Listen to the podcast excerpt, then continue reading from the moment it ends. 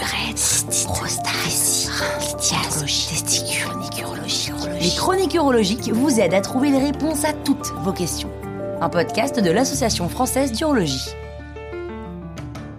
Le changement de sexe, comment faire, pour qui et comment. Quand on parle de changement de sexe, on ne parle pas uniquement d'une intervention chirurgicale. D'ailleurs, l'opération est même ce qui vient en dernier. Aborder le changement de sexe, ou plus précisément le changement de genre, ça touche à des questions beaucoup plus larges. Des questions sur le rapport à notre corps, à notre identité, mais aussi des questions sur notre vie en société. Pour quelqu'un qui ne se reconnaît pas dans le sexe qui lui a été attribué à la naissance, c'est même une question de vie ou de mort. En effet, le taux de suicide dans cette population, qu'on appelle les personnes trans ou transgenres, est très élevé. C'est près d'un homme ou une femme trans sur deux qui fait une tentative de suicide si on ne lui permet pas de faire sa transition dans le genre souhaité. À partir du moment où elle rentre dans le processus d'accompagnement médico-chirurgical et que la transition peut s'effectuer dans un environnement bienveillant et respectueux de la personne, le nombre de tentatives de suicide est divisé par quatre. Malgré cela, ce taux reste plus élevé que dans la population générale, ce qui questionne également sur les efforts d'acceptation sociale qui doivent être faits dans nos sociétés. Alors, en quoi consistent les étapes de changement de sexe ? Bien avant la chirurgie, la plupart des personnes trans débutent avec un accompagnement psychiatrique et psychologique. Même si c'est en train de changer, pour le moment, cette étape est encore obligatoire. Attention, hein, il ne s'agit pas de valider si quelqu'un est bien une personne trans ou pas, ni de poser un diagnostic. Seule la personne concernée peut dire comment elle se sent par rapport au sexe qui lui a été donné à la naissance. Non, le rôle principal du psychiatre, c'est d'identifier les facteurs de risque qui vont complexifier la transition. La dépression, les addictions, le suicide justement, afin de mieux l'encadrer. Après cette étape, et toujours avant l'intervention chirurgicale, il y a un traitement hormonal qui dure un an. Et il a deux objectifs. Il sert à bloquer la production d'hormones sexuelles du genre dans lequel elle a été associée et à donner des hormones sexuelles qui correspondent au genre auquel les personnes trans s'identifient. De la testostérone pour celles qui veulent transitionner vers le sexe masculin et des œstrogènes pour celles qui transitionnent vers le sexe féminin. Pour les adolescents, on se limite à un traitement hormonal qui bloque la puberté et c'est seulement à la majorité qu'on va donner des nouvelles hormones sexuelles. À partir de là, la transition commence à être visible. Pour les hommes trans, les poils de barbe commencent à pousser, et pour les femmes trans, la poitrine se développe. Cette transformation d'apparence physique est une période très très importante.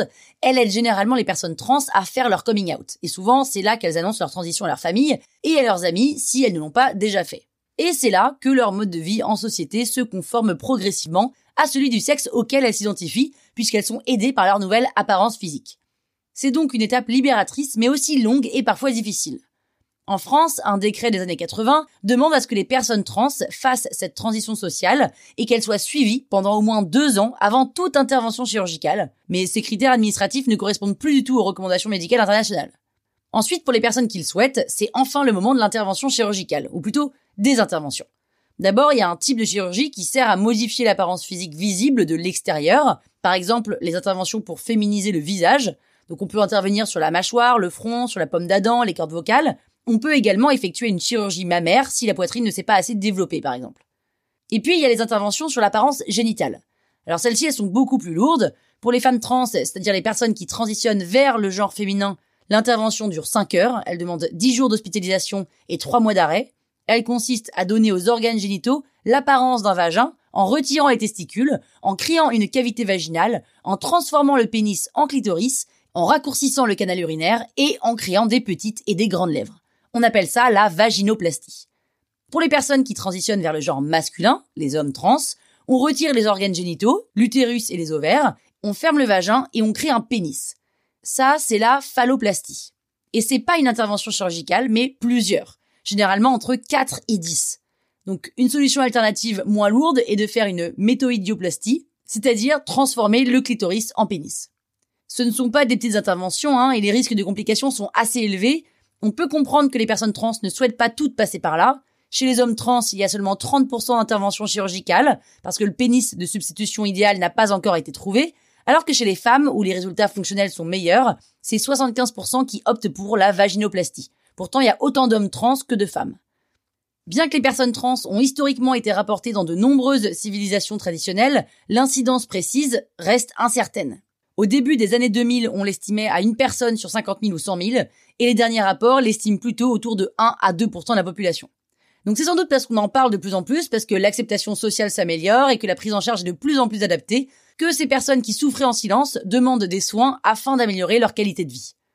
Même si la partie chirurgicale reste lourde, le taux de satisfaction est très élevé. Il est très rare de rencontrer des personnes transgenres qui regrettent leur transition. Les urologues qui pratiquent des interventions de changement de sexe font sans doute partie des médecins qui sont les plus remerciés par leurs patients. Quelque part, c'est pas étonnant hein, quand on participe à une transition aussi radicale que celle-là. Finalement, le changement de sexe, pour certains, eh bien, ça change la vie. Voilà pourquoi ça vaut le coup de consulter un urologue régulièrement.